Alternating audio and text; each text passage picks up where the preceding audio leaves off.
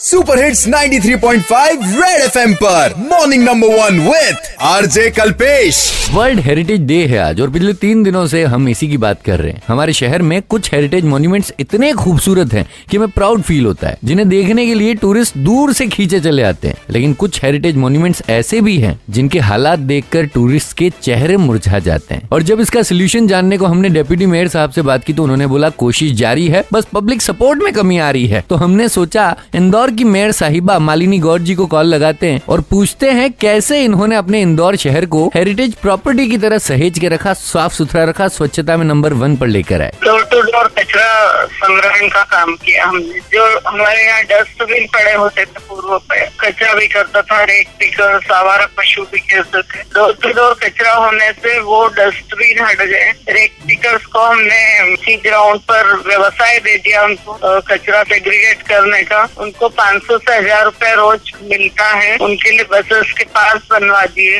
हमने जगह जगह पब्लिक टॉयलेट बनाए। इस प्रकार से हमने कई काम स्वच्छता के ऊपर किया। किसी महापुरुष ने कहा है कि अगर मुफ़्त की एडवाइस अच्छी हो तो ले लेनी चाहिए। क्योंकि इन्होंने जब ये सब करके नंबर एक का खिताब पा लिया तो हम भी कुछ तो पा ही जाएँगे हैं? और हाँ happy world heritage day red F M morning number one Kalpesh के साथ। रोज सुबह सात से ग्यारह Monday to Saturday only on 93.5 red F M बजाते रहो।